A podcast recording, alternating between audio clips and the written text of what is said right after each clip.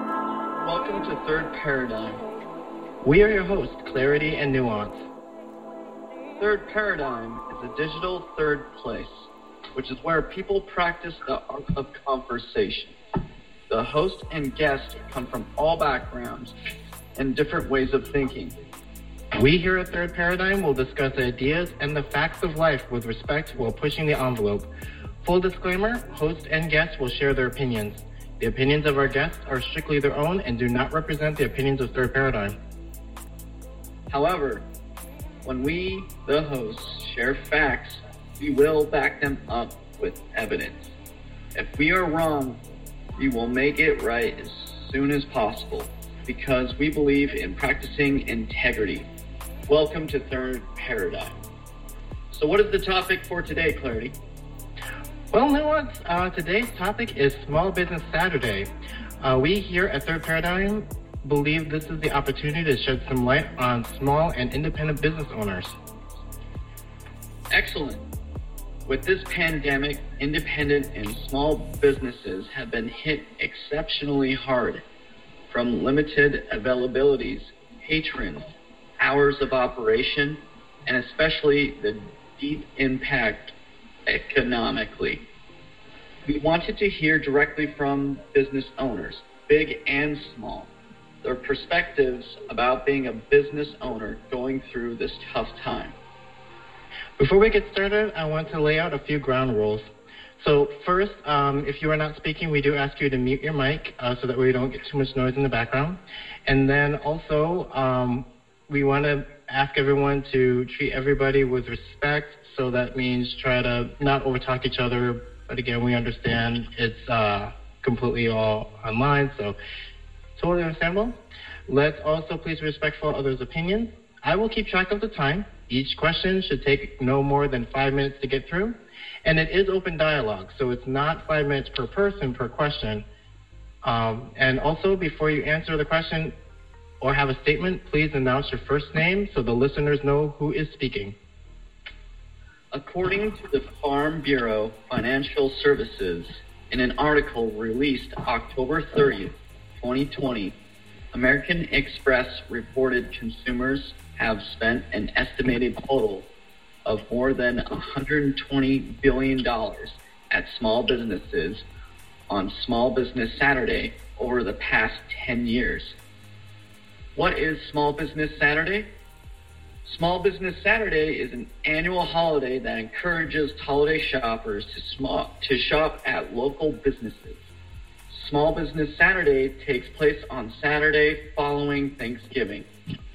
Small Business Saturday started as a campaign launched by the American Express on November twenty-seventh, twenty ten, to help small businesses gain exposure and inspire consumers to shop within their own communities during the holiday season. The day became official in two thousand eleven when Washington state mayors, governors, senators, and President Obama shared their support for Small Business Saturday. In twenty twelve, the American Express, Express amplified the campaign by helping small business owners promote their businesses. That year, an estimated five point five billion dollars was spent at a small business with, to small businesses nationwide. Fantastic. Please state your first name so our listeners can hear who is on our panel. We will dive into what your business is in a moment. So who would like to go first? Doctor Raymond Hillebrand. Welcome, Doctor. Tanya Karsten with Tanya's Victorian Rose. Welcome, Tanya. Welcome, Tanya. Thank you. Kim- Welcome, um, Tanya. Kimberly Bell. Welcome, Kimberly. Kimmy. Kimberly. Hi, Kim. Hi. Doctor Aparajita, Judy Gonzalez, or A J. Welcome, Doctor A J. Yes, thank you for being here. Uh, Eric Thomas, Saga, Storytelling Agency. Welcome, Eric. Yes, welcome, Eric. Looks like we have one more. Everyone that we have today. Um, Eden Sobelbora, Real Clever Films. Welcome, Eden. We thank you all for being here today and taking the time out. So with that being said, um, I think we got everybody. Yep. Um, we are ready to begin. Is everyone ready to go? Mm-hmm. Yes. Yes. Yes. Sweet. So, um, Nuance, do you want to read the icebreaker? Yes. For our icebreaker question, today is blue or black ink. Why? Blue or black ink? Yep. Yeah. And... All right. Well, I'll go first. This is Tanya. I say blue ink because it was a really gray day and we need a little color in this world today. Ooh, that's good. This is Doctor A J. Um, I'm going to go twist there, both, uh, depending on the situation, because um, there are studies that show that when you're taking notes, blue ink is a little bit more effective, but when you're trying to process and do some reflection, uh, black ink, you know, at that point, the ink doesn't matter, and I prefer black. Ooh, that's a good perspective. I say blue ink. I love blue just because it, it's unique. Black is almost like, um, reminds me of something that could be copied. Blue is like, uh, it just stands out. Mm-hmm. Ooh, very good. I like that one. Works. Anybody else? I'll say black. I'll say black ink just because it's the only thing I have available. I want to be different. I want to be different. I think I haven't heard red. I'm sorry, who was that? I haven't no, heard say red. I want to be different. You want to be different? What's your, what's your answer? No, I'm just saying, I mean, she was saying, I just want to be different and show a different perspective, that's all. Mm-hmm. Yeah. Yeah. Yeah, those are really good um, different you didn't hear, uh, you didn't hear, I'll probably go with black, because I think nothing beats a classic. Mmm. So. Okay. These are really good answers, and they range everything from how the colors look to the functionality to what is readily available to, like, either or or neither. And getting more color in our world. Mm-hmm. Wonder about blue and black ink at the exact same time. This is mm-hmm. this is Eric. I've honestly never cared as long as it goes on to the check. If it is processed, I'm fine with whatever color, color that signature works. It's like the check kind of more important than the color of the pen. Don't care about the color at all. That's right. If they take green, then we're going green. It doesn't. Or like a neon orange color. We'll do it cash. I just want to. Oh, excellent. Excellent questions. So anybody else have any uh, input? All right. Well, I think we are ready to move on to the questions. Are you ready? Yeah. Awesome. Ready. All right. So we'll start with question number one. Um, question number one is, what is your business and what services do you provide? I can go ahead and start. This is Tanya. Uh, my business is a restaurant. So it's called Tanya's Victorian Rose. And it is a tea room and restaurant that serves comfort food. We serve chicken pot pies, quiches, soups, salads, sandwiches, and desserts, and little fancy two-tiers. So, as you can imagine, we are really uh, in it right now with the restaurants being, the, the dine-in portion being uh, shut down. So, I don't think anyone really thinks it's going to be a three-week shutdown, but we will probably get into that more later. Uh, but just to answer the question, it's Tanya's Victorian Rose in downtown Rochester, and it is a restaurant. Thank you for and sharing. This is A J. This is A J. Can I just do a quick shout-out for Tanya's Chicken Pot Pies? Because uh, they are amazing. Thank you. Hey, I've had them, too. I've yeah. had them, too. They're unbelievable. Thank you. Now you I, clubs can make them like better than her.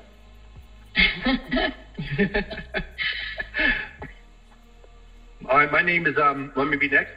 Yep. yep. All right, uh, my name is Doctor Raymond Hillebrand.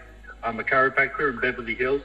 Um, Name of my practice is Pro Chiropractic because I take care of a lot of professional athletes and young young athletes. Um, and it's been tough during COVID only because, you know, a lot of people are concerned about their health. So I'm trying to get them on being proactive. And I am trying to give them like home exercise equipment, um, nutrition advice, and just trying to be more proactive than worry about being reactive, and, and just trying to um, get them to think about calling friends they haven't talked to in a while. So I'm trying to keep them socially healthy also, you know what I mean? Just try to give them ideas on how to be healthy physically, chemically, and emotionally. That is awesome. That is really needed. Thank you. Yeah. Definitely need our young athletes in good shape. Okay, who's next? I'll go next. Um, I am Kimberly Bell, owner of Kimmy B's Design Lab, which is an Etsy shop, um, and I sell um, social justice items. Um, my shop stickers, garden flags, T-shirts. Okay. That was wonderful. Will you be sharing your Etsy site with us? Sure. Is there a chat? Maybe you can put it in the chat. Yep, we're also going to put it in our description box as well. So we're going to make sure to promote all of your businesses through our social media as well. Okay. Awesome. Okay. Yes. Hey, who else do we have left? It looks like we have uh, Aiden and Eric. You should have a couple. Huh? So I'm Eric. I guess I can talk about mine. Uh, so my name is Eric Thomas. My, I own a storytelling agency called Saga. Uh, we do a ton of stuff: messaging, marketing, branding, communication, social media, community engagement, outreach, marketing campaigns, um, workshops, corporate leadership trainings around story and community and culture and inclusion. Um, and we work with mostly nonprofits, cultural centers, and municipalities. Wow. That's a good field. Definitely a lot. I'm very um, so I guess I'm the last. Um, so uh, I'm with Real Clever Films. I'm the co- uh, one of the co-founders. Um, and we are explicitly a, a film and video production company. Uh, we do a lot of documentary style approach um, for, um, similarly to Eric's, like to a lot of nonprofits, um, public media, uh, you know, nationwide media platforms um, like C- uh, C N B C, um, Uh, a bunch of other places, um, and we do a lot of storytelling in the community. That's what we do. Cool. Thank you so much. I guess I'm last. Important. Uh, I'm Doctor Aparajita Judimanta. I have my own business. I am a um, diversity, equity, and inclusion consultant and coach, as well as a leadership consultant and coach. Um, I work Uh, in two ways. One, with companies uh, who want to address the gaps in their diversity, equity, and inclusion infrastructure initiatives, and I um, specifically focus on equity and inclusion. And on the individual level, I work with people to help them become more visible leaders who are seen, heard, and valued. Um, and I help them exponentially increase their leadership presence, income, and impact while beating the misery of being overworked and underappreciated. That's fantastic. Yeah, that's very important. All right, ready to move on to the next question? Mm-hmm. Mm-hmm. Okay. Yep. I'll uh, I'll take this next one.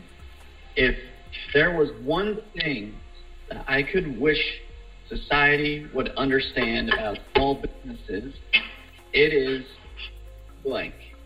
Fill in the blank. Ooh. Can I go first? Absolutely. Okay, this is Tanya. Um, I think sometimes there are people out there who think that anybody who runs a business is rich, and they don't realize how much time and effort and pain we go through to run the business And more than anything, they don't understand the cost of running a business. And so frequently we'll get questions like, why is it so expensive? How come you don't offer this? If I were you, I would do this. And it's just interesting because they don't really realize how many or how much time you put into it, how much effort. Um, and they, and I think they just think, well, anyone who's a business owner has money. And many times small business owners don't even take a paycheck at first. So uh, I would say that's my one wish, is that they would realize that we all are in the same boat, and it's not, it, you know, it's not like us trying to drill down with our thumb and push someone else down into the ground. That's a really good perspective. A J, do you, uh, Doctor A J, do you have any input? Yeah, absolutely. Um, I completely agree with um, everything that Tanya said. Um, first of all, I think that was very, it's a very astute observation. Most people don't realize that as entrepreneurs, we have to wear all the hats. We don't get a choice.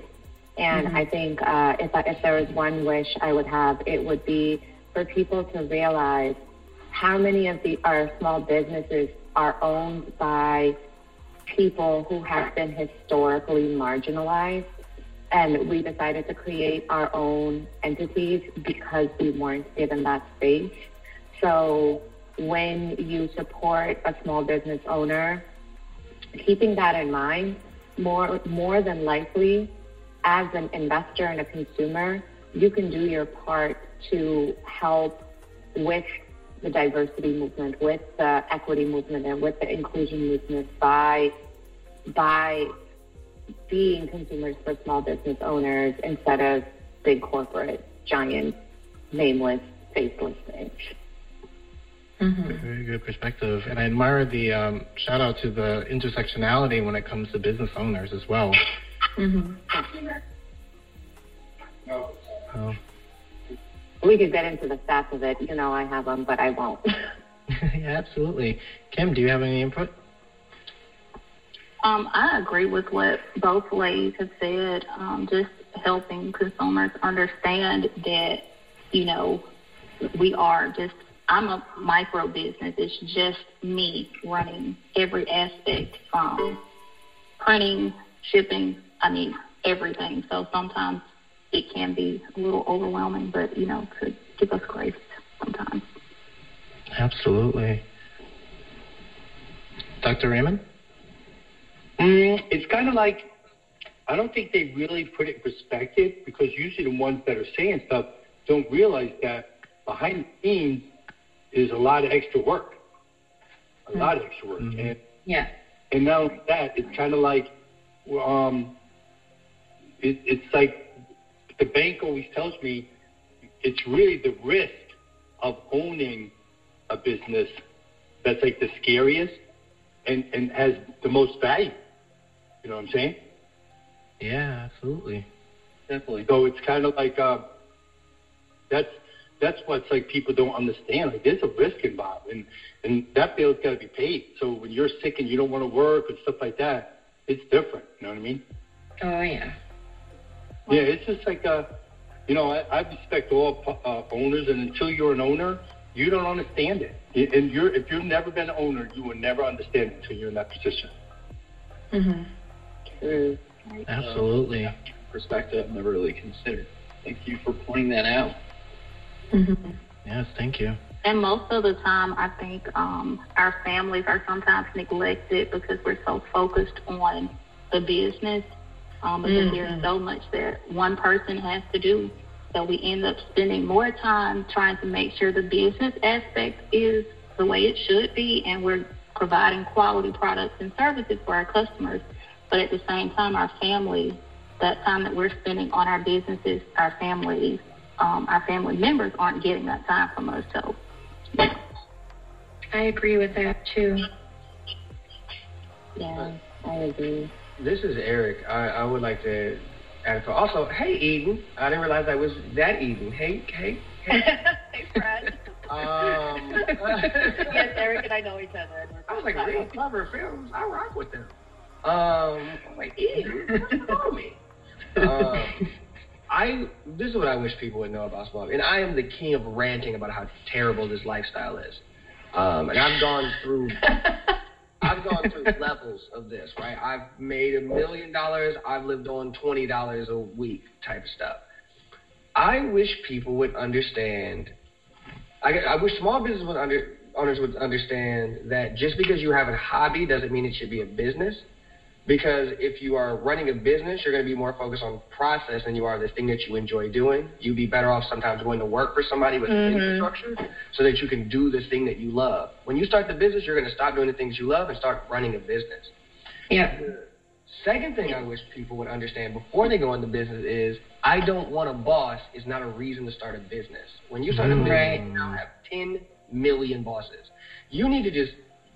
Bite your teeth, you know, bite your tongue and deal with one manager. Because when you start a business, you got forty thousand managers and your employees. If you get to that scale, you answer to your employees too. You can't just not pay somebody and be mean. You will go mm-hmm. you will get indicted. You will get sued, right? Like so, it's like there are levels. um, mm-hmm. And I, I say that like I've had, I think at maximum I've had ten, I had ten employees and thirty some odd contractors at one point. And I was like, this is dumb. Why am I doing that? um, but it, it is, biz, people who run businesses usually are driven to fill some gap. And if you don't feel driven and compelled to do it, don't do it because it sounds cool. Because it's not until it is. And there's going to mm-hmm. be a long time between not and is. Yeah, this is A J. Can I just add something to what Eric said? Uh, and this is very specific to the, you know, coaching and consulting industry, and it directly talks to his point about the hobby.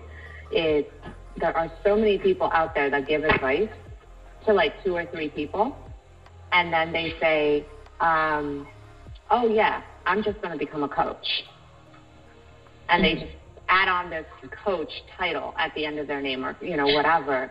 And, uh, but they actually have not done any of the work necessary to like walk that walk. And that actually ends up diluting the entire space and giving everybody a bad name because exactly like as Eric said, coaching is a business. There is a process. There is a system. There are, there's trainings you have to go through. There's so much involved in it. And when people just come in and decide to do this, it's like, dude, you're giving everybody a bad name just because you answered like three questions right. So I wish people would understand that and just, one, stop doing it, and two, stop going stop going for coaches who are like that. Mm-hmm. Right. Well, that's really good. Amen.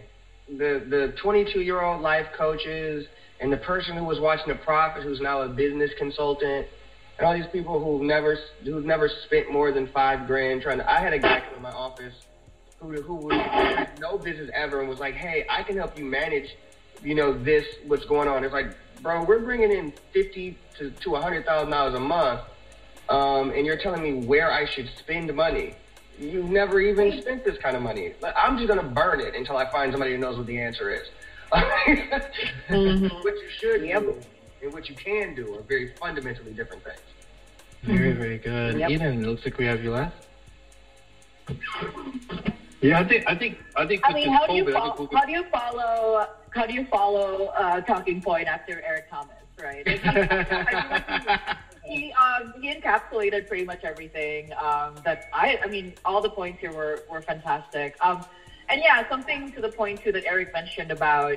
You know, I, I, I meet a lot of like aspiring business owners who say something like, "Oh, well, I would rather work for myself because, you know, like working, you know, in the corporate scheme of things, like it's not working for me. I don't want to have a boss. I don't want to report to to anyone." But like what a lot of people don't realize is when you become your when you become a business owner, you become your own brand, and that brand answers to the client. So, you know, you don't just you don't just have one boss this time around. You will have a multitude of clients to answer to. And so it, a lot of times, yes, it does look like, you know, it's kind of like a way out of a lot of the usual structures that we're a part of, but it is a lot of responsibility. And I feel like that's been echoed by a lot of us. Um, I, for one, have a five-year-old, you know, I have a family, I have a dog and a cat. And a lot of times I do sacrifice a lot of that family time, you know, for the growth of this business. And that just is something that is a reality that I don't think a lot of people truly understand when they're when they're not a business owner. These are excellent responses. Did we, did we get everyone a chance to speak? Yeah, can I add one thing? Sure. Does anyone else out there feel like it's very lonely being a business owner? Meaning, uh, it, you can't go to work and go and talk to your employees the way you would as an actual employee. Like, when I worked for a company, you could go in and be like, oh, yeah, it was a sucky day today. You know, or you could just throw ideas at the wall, but you can't do that with your employees. You have to maintain a certain level of uh, professionalism and keep a little bit of a distance. You can be friendly with your employees, but at the end of the day, uh, you you can't be friends with your employees. one hundred percent, one hundred percent, mm-hmm. one hundred percent agreed. I think there's a, I think I think there are different philosophies on how you do that. I've had times where I've been very close to my employees. I've had times where I've been kind of distant. Um, I think it just depends on the philosophy and the way that you want to run it. There is a, I, I don't understand where the philosophy that you can't be friends with your employees comes from, um, other than the idea to maintain some type of hierarchy. Um, and I I feel weird when it's like, when you have a hierarchy and it's only like three of y'all, it's like all of y'all is the janitor. It's like, what, right. yeah. You're like, what is going on? Well, I understand there's like a thousand people in your company and you need structures in place so that people don't sue you for looking at them for too long or whatever.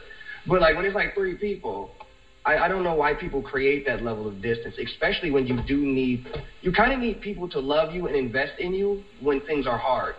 And so sometimes having people who are your friends or really care about you is, will help you get through really hard times. I've had times where I wasn't able to pay my employees that week, you know, and it's like, okay, we, but like, we got to talk about it. We got to talk about what's coming down the pipeline. Mm-hmm. Yes. I do agree with that. Sorry, go ahead. No, it's a team play, you know what I mean? But I mean, sometimes it's like kind of like you, you, um, you know, you have to do, you have to do what you got to do is uh, tell them and share with them the responsibility to think. But sometimes you can't tell them the per- personal things because then now you're giving away some of that business savvy, you know what I mean? Or no? I agree. And I think, like, you know, to Eric's point, um, the way I think about it, because I actually agree with him in that, that even with a small team, there needs to be a little bit of a boundary in the sense of the fact that at the end of the day, this is your baby.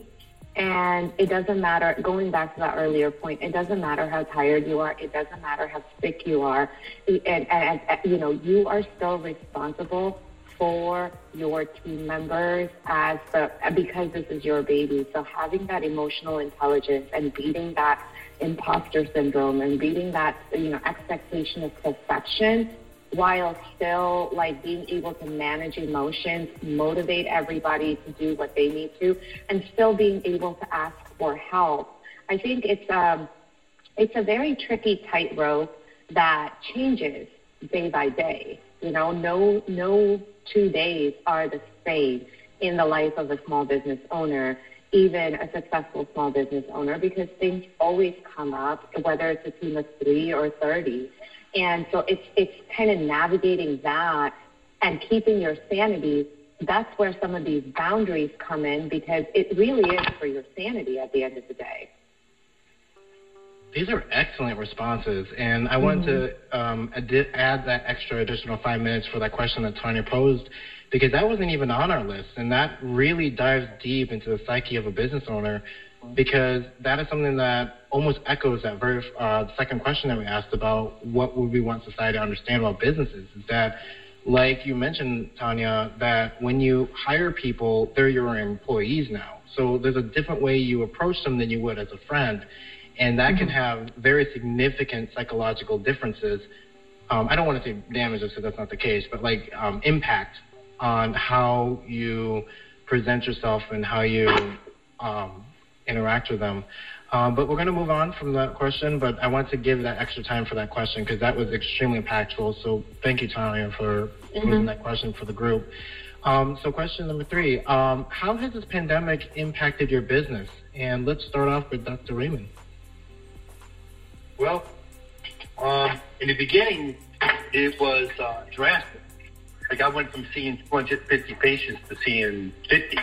So it was, uh, it was huge. I think people now are more concerned about being proactive, and within a three mile radius, there's, uh, we had five chiropractors and two of out, are out of business. And I'm seeing almost as much as I've seen before COVID, um, except for the last like week. Um, you know, this new scare again is scaring people, but people are starting to come in and ask me, hey, Doctor Ray, um, what are you doing about this? What what should I do about this? Because I feel like there's something that's going to be around for a while, and I want to be ready in case something else is going to come about. Because they don't want to be just staying in my house anymore. He goes, I don't want. A lot of people don't want to live like that anymore. So now they're being like, all right, how do I work out? How do I take care of myself at home? How, what what vitamins should I be taking? How can I boost up my immune system, physically and chemically by nutrition? And and so my practice, that's helped my practice like immensely on that. Excellent, excellent responses. Good response. So yeah. Right now I'm, I'm trying to I'm trying to make this an opportunity more than a pity party for me. You know what I mean? That's and so uh, I'm trying to I'm trying to make it so. All right, what opportunity? What doors? How do I need to change my practice to accommodate the people's thought processes on what's happening around in today's society. That is a very, very good mode to get into. Is how do I navigate through this rather than like fight against it? Kimberly, do you have an influ- uh, input? Yes. So I think what COVID did for in the pandemic, it kind of forced me to pivot um, my business. I think before we got started on the call, I was sharing with you all that my business that I recently started is EdTech Academy. And in that business, I was going into schools and teaching underserved populations of students about STEM and computer coding. Um, so after the school shut down, um, I kind of had to stop doing that and figure out a different way to do it um, because the teachers in schools were trying to figure out what do they do, you know, how do they get the students online and all that? So that business kind of paused for a while, and that's when I started Kimmy B's Design Lab, and that business kind of, I guess, through the pandemic and everything that was going on, the social justice aspect of everything, that kind of helped that business to grow while I was trying to pivot my other business. Beautiful response. Absolutely. Eden, do you have an influence? Eden? Oh, I'm sorry. Do you mind repeating the question, please? Yeah, absolutely. How has this pandemic impacted your business? Oh, it's been it's it's, it's been interesting, to say the least. Um, obviously, when things shut down back in March and April, um, you know, the earlier parts of this pandemic, um, you know, the video and the film production industry is, you know, is reflected by Hollywood, like took a massive uh, nosedive. And so, you know, for, I would say for the, you know, for the first four months, it was just, it was completely dead. None of my friends and none of my colleagues were working. We were wondering, you know, what the future is and, you know, continue to wonder what the future is of, you know, this industry that we chose. But um, interestingly enough, towards the later half of, um, of you know, of, of twenty twenty, like we got... Too busy. We got incredibly busy. Like, I was like, all the clients and all the business that we lost kind of came back almost like triple fold. And it's so interesting to me. And it's such an interesting phenomena. I just feel like, um, you know, quickly people found the ability to adjust to the new normal, it seemed like, including the clients. Um, and, you know, the industry continues to evolve with it, including with, you know, the safety protocols that we follow. It is, you know, one of those industries that deal significantly with um, in person, like, you know, face to face, you know, being on set, being in person, but you know, we found very interesting ways to kind of get around that and adjust to um, our clients' uh, demands and, you know, directing remotely, uh, that, you know, technological changes um, as we move forward in what seems to be a thing that continues to um, happen, which is um, which is COVID nineteen. So it's been interesting. It's been interesting to say the least. It's amazing how much this pandemic has affected all businesses, but in very different ways. So we got about a minute left on this question, so we'll leave it open for anyone who hasn't spoken, and then we'll continue.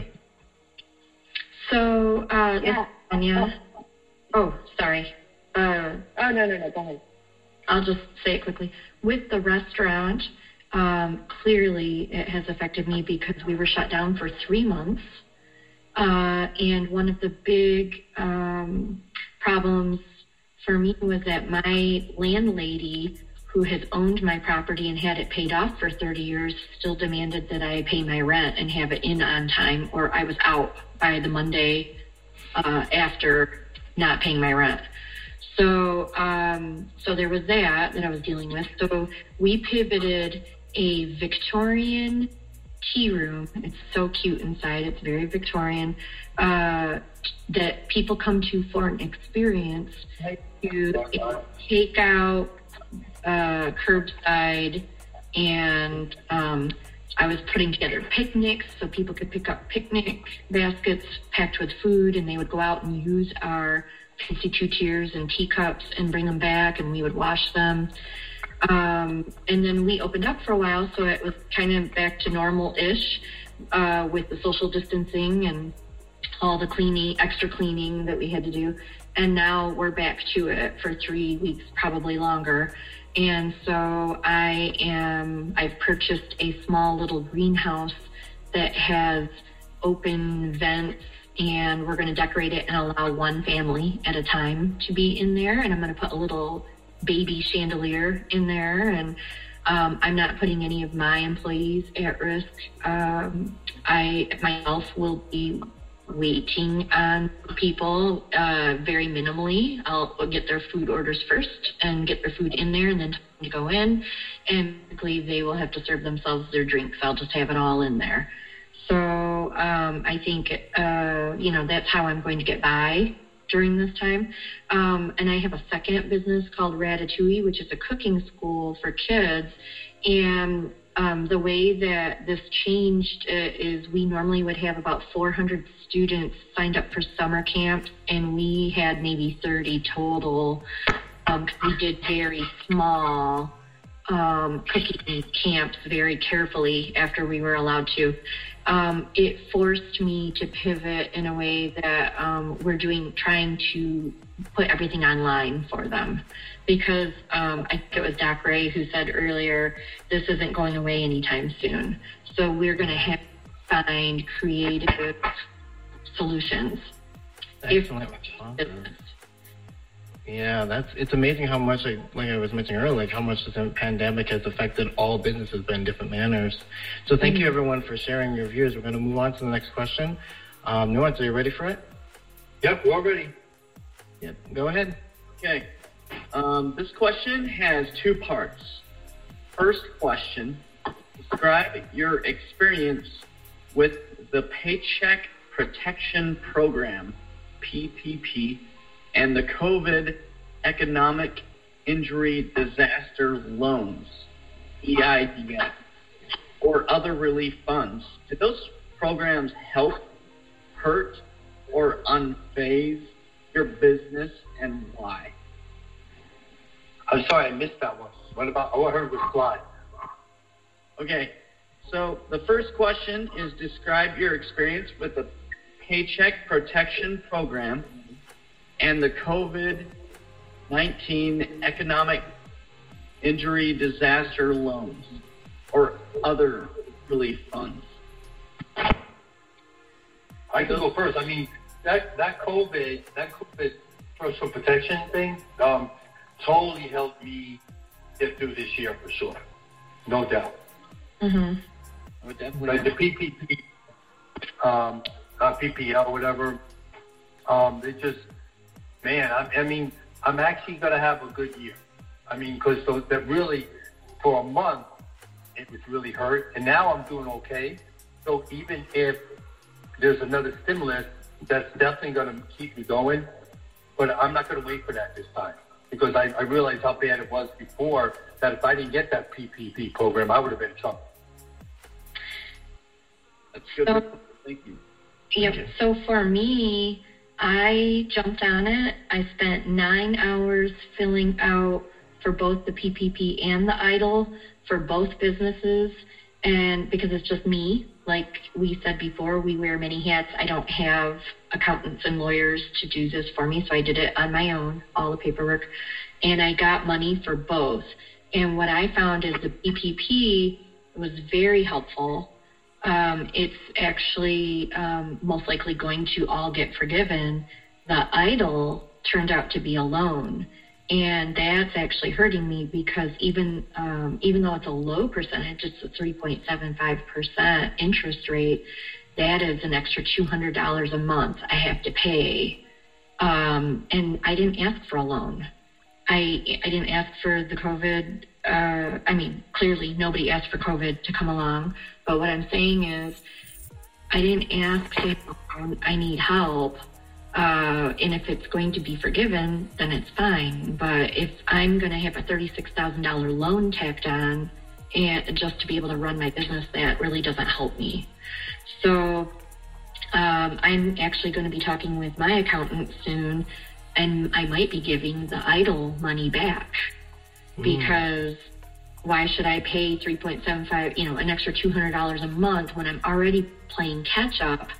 Because my restaurant has been at fifty percent capacity for seventy-five percent of the year so far. So um, that is how it has affected me. Thank you for sharing those. We got about two minutes left on the question. Anybody else want to jump on? Um, it didn't help me. Uh, this is A J.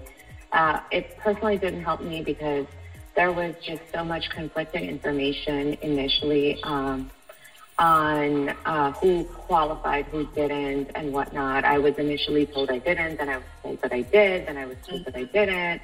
And uh, and then on top of that, um, I'm in a situation where my uh, my spouse and I, we file uh, taxes jointly. And so even though, um, you know, and my spouse has a nine to five, but because his income was a part of this, I got no help towards my business. Mm.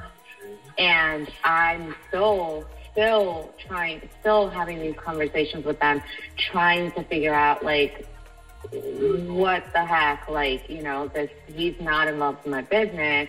And then on top of that, you know, I think a lot of new business owners face this, including me, is that um, COVID happened at the time. So Uh, right when COVID happened would have been my first tax filing, because I started my business in twenty nineteen. Mm. And um, because of that in first initial COVID um, hit, my, I wasn't able to file my taxes and everything. And that meant so many additional affidavits and paperwork and all of these other things that it just became so cumbersome to where, because, again, I'm on my own, I had to manage all of that. And so obviously some balls were dropped. And there was, you know, it to me, I felt like, yes, there was the resources there, but not enough support to make the resources accessible to those who need them. Mm-hmm. Those are some really interesting inputs. So it sounds like it helped some and then it hurt others. And yeah, this is definitely impactful. We got about a minute left on this question, and we'll ask the second half of the question. Yeah, this is um, Kimberly, and I had the same problem. My my um, business was only one year old when COVID happened, um, so I wasn't able to file for the P P P simply because I just didn't have the documentation in place that I needed. But with the um, loan slash grant, I was able to receive a small amount of the grant funding and then a loan to kind of keep everything afloat. Um, so, wow, and, and that helped, you know, but I didn't even apply for the P P P. That's good. Thank you so much for sharing that. So we're gonna we're gonna move on to the uh, second half of that question. So the second half of the question is: do you believe the CARES Act could have done better with financial help for small businesses? If so, what could be done? And we could start off with Eric on that one. Uh, so it's actually a really interesting situation. I hadn't had to use any of the programs because at the time when all this happened, I had just taken a job with the city. So now I have a company, and I also am the chief storyteller for the city of Detroit, which is my government title, which is kind of dramatic. Um, but um, what happened in the city, because I was close to it, is that we launched this thing called Detroit Means Business, um, and we helped a lot of business owners in the city fill out that paperwork because a lot of the funding and support was going to really large companies who had lawyers and all kind of folks. So people are getting like, I forgot what company that was, got, you know, twelve million dollars, and they didn't need it at all. Um, you got the Lakers getting money. And so we, the, the biggest problem I saw with the program is it started kind of top, it, you know, it's that trickle-down nonsense again. They started at the top, like, we'll give all these people who don't need help all the help, when the infrastructure should have been put in place um, that the smaller businesses got more of the influxes more more rapidly. Um, and then the city of Detroit focused hard on helping small business owners who didn't have access fill out paperwork and documents. And so if there would have been a more ubiquitous adoption of the understanding of what was going on, other municipalities and cities would have been able to help. So the biggest problem I saw was A, it was too top down, B, there wasn't an infrastructure for it, and C, it was too late. Right. Um, there wasn't like a plan in January to start distributing in February so that by March people would have support. People were getting their support by June, July, and by then they already laid off their staff. Mm. Um, and so that to me was what was frustrating. There was so much denial about what was happening in the beginning, kind of like what's going on now, that the infrastructure wasn't put in place to just solve the problem. It was a little bit more bickering, and now that's why you see our current stimulus has kind of been delayed and delayed and delayed and delayed. Because we're doing a little bit more politics than we are supporting small businesses. Thank you for sharing that. We got about two minutes left on the question. Um, Eden, do you have an influence? Um, I, I echo um, the sentiment of Eric. There was a lot of, I, I also echoed a lot of what was said earlier about the misinformation. I mean, not really misinformation, but there was just like a lack of clarification from the get-go of how the programs worked. Like, um, you know, like I don't think a lot of people understood that, you know, E I D L is a loan and it, it, it's a loan that you absolutely have to pay back. Uh, whereas, you know, there's also like a lot of like conflicting information of who qualifies for like the P P P. Like if I, I, I also was, um, I believe like what A J said, I was in the same boat where I was told like that I did qualify and then eventually I did. So there was a lot of moving parts, which I guess was, was understandable, but it didn't take away the fact that the people that really needed it the most were largely deprived of the help from the get-go. Um, and like Eric said, you know, a lot of people that didn't necessarily need it got it, right? So um, I absolutely think, like, you know, from a federal level, uh, from a national level, there should have been, you know, clearer directives from the get-go. Absolutely. I'd like to add to that. This is A J, um, and I completely agree with what Eden said. And also, I did not realize uh, Eric and I are connected, that this was the same Eric. um, uh, we're connected on LinkedIn. Eric, I just sent you a message. But, um, um, like, oh, my gosh, what a small world. But um, I think, you know, there, there, for me, like, I think what I would like to see happen or what would have been more beneficial is a lot of the CARES Act was, was towards like businesses and um, product-based businesses or service-based businesses that have been in existence for a while. But mm-hmm.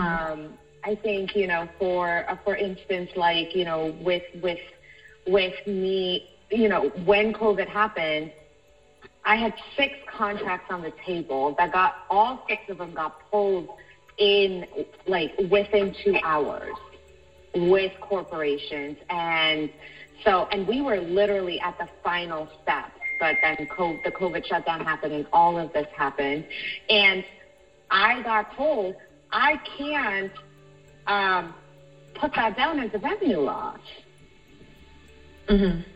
Because they weren't signed, but it was like, you know, and, and so those kind of like nuances and those kind of like nitty gritty details of um, what this means for service-based businesses and, um, you know, product-based businesses too, but service-based businesses in terms of the, the, the, the marginal cost of it, like the real cost of it, and then the opportunity cost of it, all of that. I don't think those were articulated well, and I think Eden put it really well in the, in the, you know, in, in, in that it wasn't, I, I, it wasn't misinformation. You're right, Eden. It was very conflicting information, and it was so conflicting that you were, we were left with a sense of like, I don't even know what step to take anymore.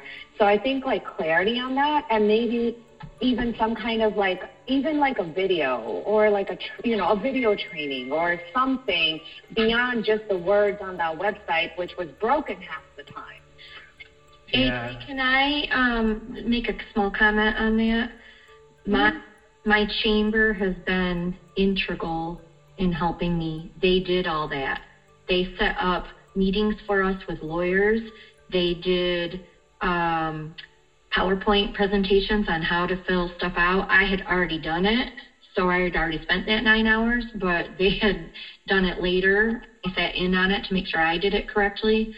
Um, we have training right now on how to get the forgiveness that they're going to set up as soon as they're able to. So um, I don't know if you belong to your chamber, but I know Rochester's chamber has been phenomenal. So yes, I, I agree. Rochester, I'm most, like Rochester's chamber has been phenomenal, and we can talk offline about this. I'm mm-hmm. in that weird situation where I moved right before COVID hit. Mm-hmm. And so um, I was also in that situation where I was for a for a long while. I was in between Wayne County and Oakland County, not mm-hmm. having having moved out of Wayne County, not having established residence in Oakland County yet, like, you know, in terms of like my bills and everything. So mm-hmm. I was like, okay, so I have nowhere to go. Like, what is going on? Mm-hmm. You know, so my situation was very uh, it was very different. Um, that being said, yes, absolutely. There were some chambers that did a phenomenal job. Uh, I just wish that came down through the state instead yes. of the individual chamber so that it was standardized and more accessible.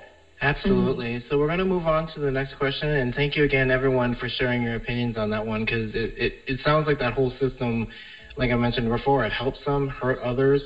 Um, some, it was just beyond confusing, and everyone you have is absolutely valid, absolutely valid on how you feel about the CARES Act. Clarity, are you ready for the next question? Uh, do you mean nuance? Yeah. Oh, nuance, yeah. I'm, I'm talking about it. I was like, aren't you Clarity? Yep, I'm Clarity. What am I doing? Nuance, are you ready for the next one, number six?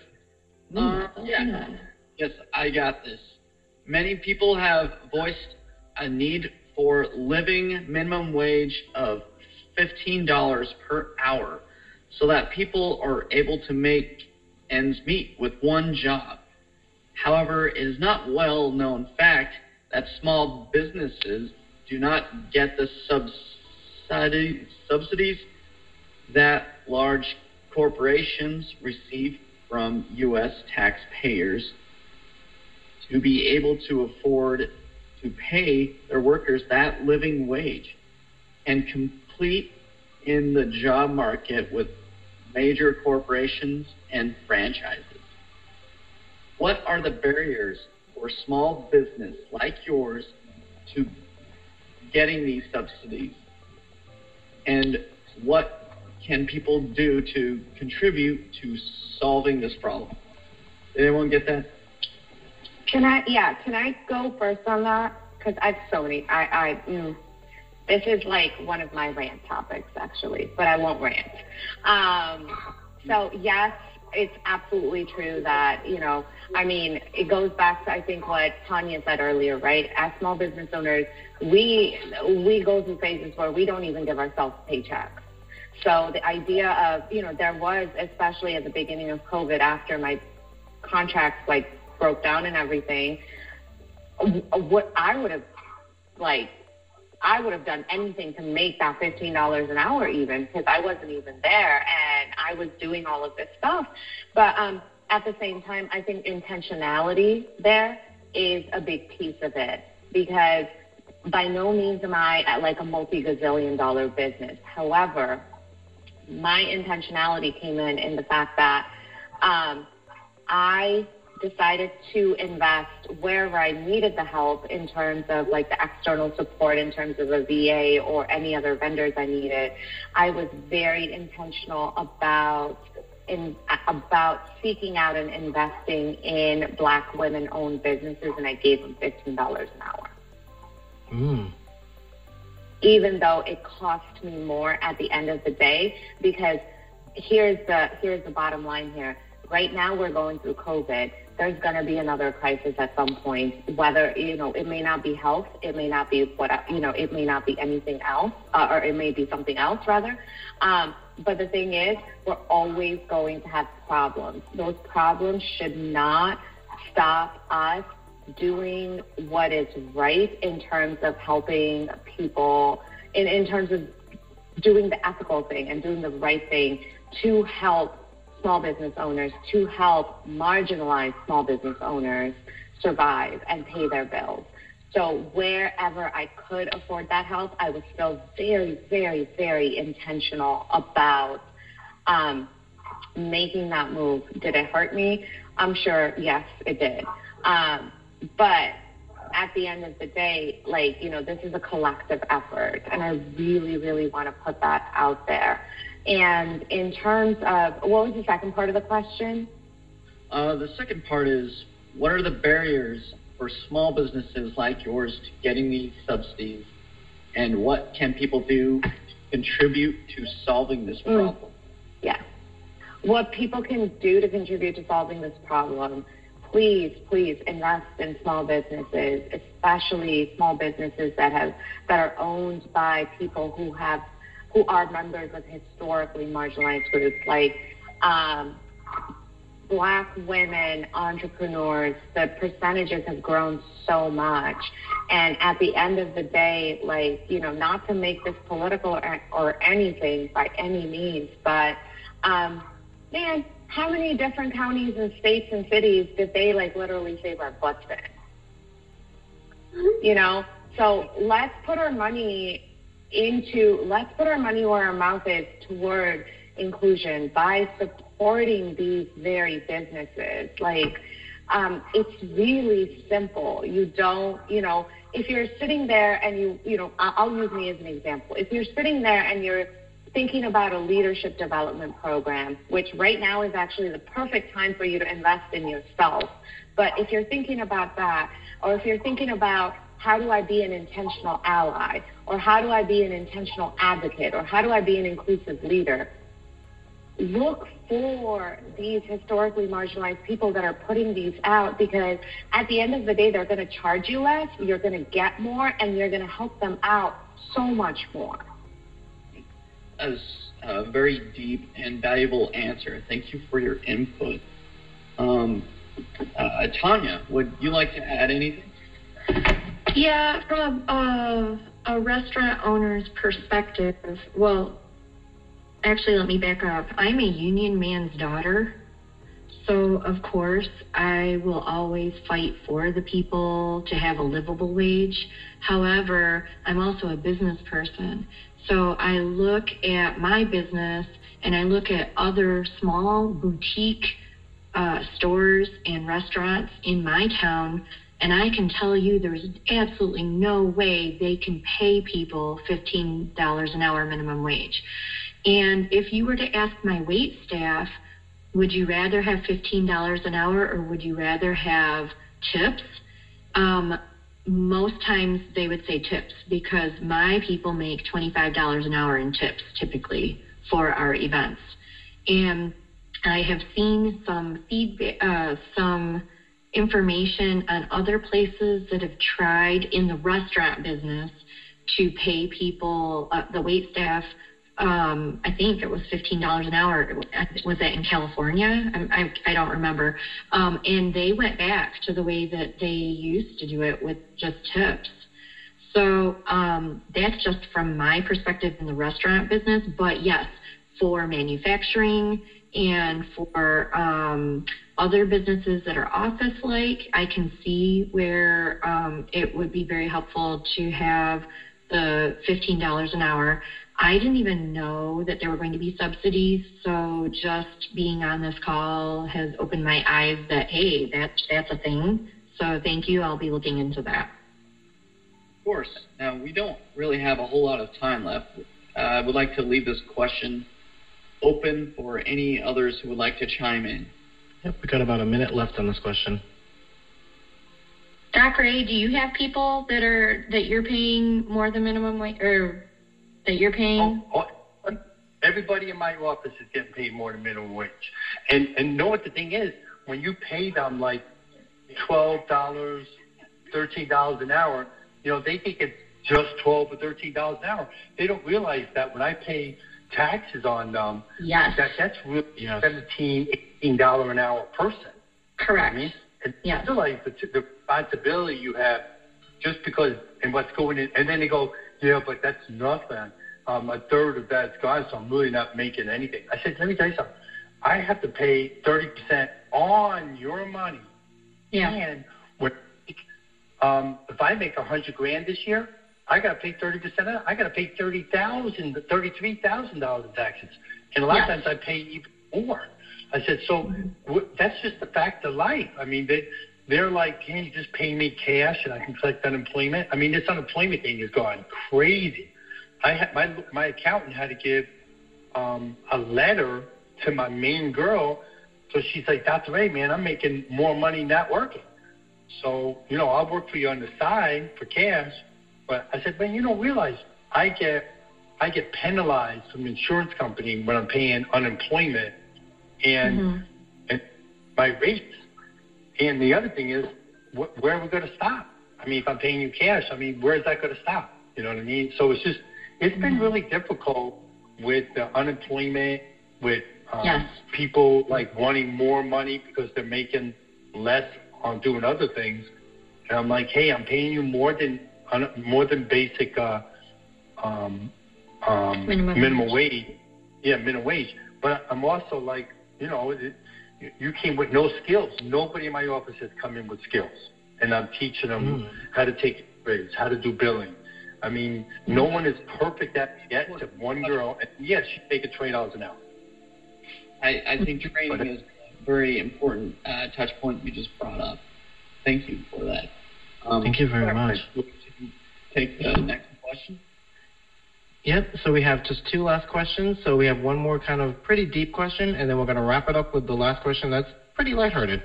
So with the second to last question, before the pandemic of COVID nineteen, successful, successful small family businesses, especially the restaurants, would end because of the reti- retirement or unfortunate passing of the owners.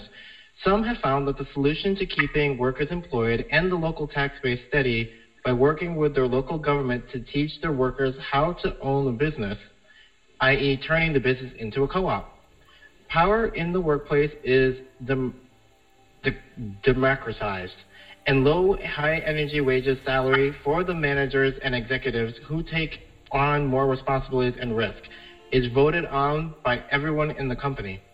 Countries in Europe have found this to be pretty successful in coexisting alongside the private sector. Would you recommend small family business in the United States to do the same? Why or why not? And we can direct this one to Kimberly. Oh, wow. Um, yeah, it's pretty pretty deep. uh, Actually, I'm glad Kimberly's going first. I know, right? No, Kimberly is not going first. Kimberly has no idea. I don't. So uh, can you I don't understand. Yeah. Yeah, basically from how, how what this program is, is in countries in Europe, um, what they've done for small businesses is that they oftentimes will train their employees on how to essentially run and own the business. So eventually what happens is, is that a percentage of the income that comes in from, like, say, I don't know, like somebody bought something for the company, like they're selling T-shirts or something, and a portion of that goes to the employees, and then eventually they start training them into actually being a co-operator of the business. Hmm. I'm actually okay with that. Uh, it sounds interesting. I would like to learn more about it. Someone come to take over. Yeah. Yeah, absolutely. It definitely sounds interesting. It sounds like a way to um, kind of educate people on the systematic ways you run your business um, and kind of empower them to work for themselves, if I'm understanding this correctly. Mm-hmm. Um, so that sounds like a positive aspect um, to me. But, but I don't know. It, it's interesting.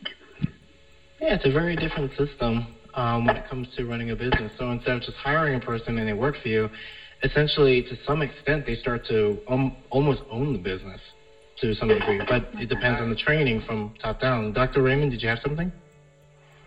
Yeah, you know what? I tried to do that with a chiropractic one. I mean, I would like to do it, but it's only beneficial if your short term is um, is up. Like, I know I'm going to be in practice. Man, if I can get out in four years and have someone work with me as a partner, that's great.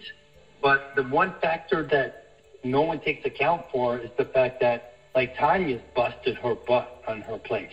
And if she finally gets it going and someone wants to come in and say, yeah, I'm going to be partners.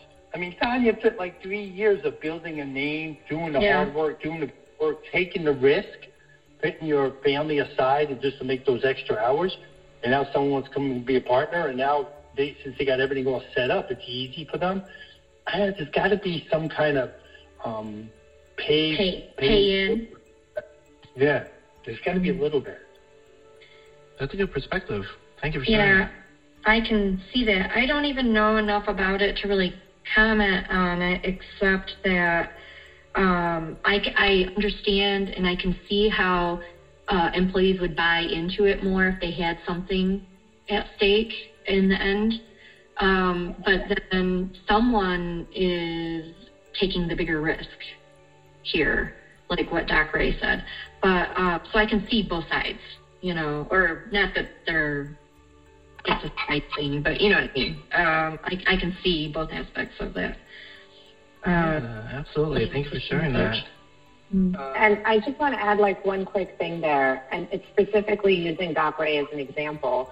Um, you know, he is a qualified, certified chiropractor. Mm-hmm. Now, even with this program in mind, do I want somebody who's just been kind of trained in the business, but at the end of the day, like, um, are they going to, like, crack my back into paralysis? Like, um, like right, right. Uh, so, so that, that that aspect of it, I think, is also a huge, you know, huge part of it that we have to consider, depending again on what the business is. Because do I want somebody who's done like a twelve-hour weekend retreat and has become like a neuroscience specialist? Um, no, no, no. Mm. Or mm. a chiropractor? No. You know what I mean? But um, I, like in Tanya's space with apprenticeships and all of that, I can see that happen, and same thing in Kim's space. So I think it's really, really industry specific, and I don't mm-hmm. know enough to say more, but that's yeah. like the first thing that came to my mind was like, I'm going to be terrible. You're right. That's a very fair perspective. Yeah. yeah. When, when I thought this, my patients say that to you. I, I got like, so this is Eric. I, I do, I, it's one of those things that, I think people should be able to do things that work for them, but not put added pressure on folks that don't. For, for instance, a, a lot of people, back to the, being, owning a business kind of sucks. Um, it, it sounds all good in theory until you do have to make yes. certain decisions. It's like, all right, everybody, let's get together and vote on which of you guys gets fired because we're out of payroll, right? And, and then, mm-hmm. then all of a sudden it's like, I think you should handle that, right? Like, it, and so it... it You know, it's like it, now, right. it, now it turns into Survivor. Um, and, and so it, it, it is really important that if you're going to build a company that has a co-op model, you should probably build it from that, with that intention in the first place. Yeah. Um, I, I wouldn't suggest you turn a company that is not a co-op model into a co-op model because, once again, um, leadership requires responsibility. And some people don't want to have that responsibility, and I don't judge them for it. It's one thing to be able to go to work, clock out at five, and go home to your family and only think about your family. It's a total mm-hmm. thing to have to go home, look at your family, but have to think about work because all of a sudden everybody in the company just became an owner of the company yesterday. And, like, mm-hmm. that's a lot of responsibility to place on somebody in the pursuit of democratization. Mm-hmm. Um, and so I think we don't think all, we don't always think about um, the weight of leadership as well. It's not all sunflowers and roses. I totally agree with that. Thank you for sharing that. Um, I just did a poetry snap for that. um, now, for our last question is, what is one thing that stood out to you that someone else shared that inspired you? You mean tonight? Mm-hmm. And uh, let's start with Eric on this one. Eric, would you mind? Uh, sure. I really like the story, and forgive me, I, I've forgotten your name because I have the memory of a goldfish. Um, but I really like the the story of, like, transitioning from, like, a full restaurant model to, like, a smaller kind of boutique, um, intimate situation where you do have takeout and all those sorts of things. I'm always mm-hmm. impressed by business owners who are able to be malleable, but I think that is the differentiating factor from a business owner and a hobbyist. Right, somebody whose job it is to find and create value, however it appears, whether which is different than, like, a chef. Right, a chef would have been like, I don't know, I'm making cupcakes, and now I'm gonna make cupcakes smaller. Mm-hmm. To, to transition your business model is, is truly entrepreneurial, and I think that's really impressive. Thank you. Um, would anyone else care to chime in? I, I'm impressed. I'm impressed with the fact that everyone gave up a little part of their Sunday to share what's happening, to hopefully maybe help other people in some way. If we, if I just helped one person and thinking about things a little differently, that's cool with me. Mm-hmm. Mm-hmm. Absolutely. Uh, I, I wanted mean, to, oh, sorry, go ahead, Ray. No, I'm, I'm the same. I mean, I know we were all brokenhearted that the Lions lost, but I mean, we could have, you know, now Green Bay lost. Now, at least we have you guys. Okay. Oh, community.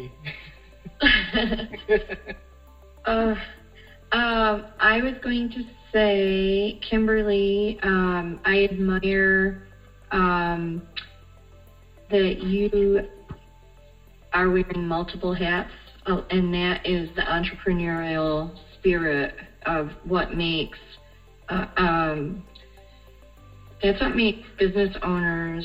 Really, a small business owner is unique, is that we wear multiple, multiple hats. And so you are a micro business.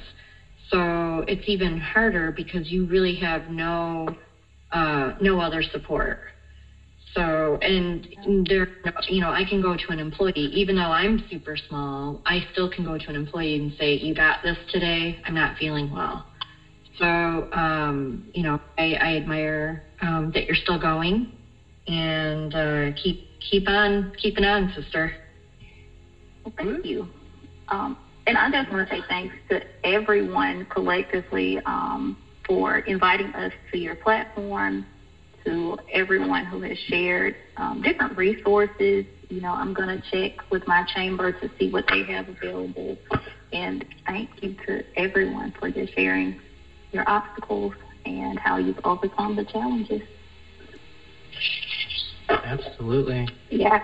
So I was like, um, I was inspired by every single person on here, but there were there are a couple of specific points I want like that that like really really stuck to me. One is Tanya's pivot, like Eric said, like um, because of like the way I've had to pivot. Um, Tanya, you made me feel not alone.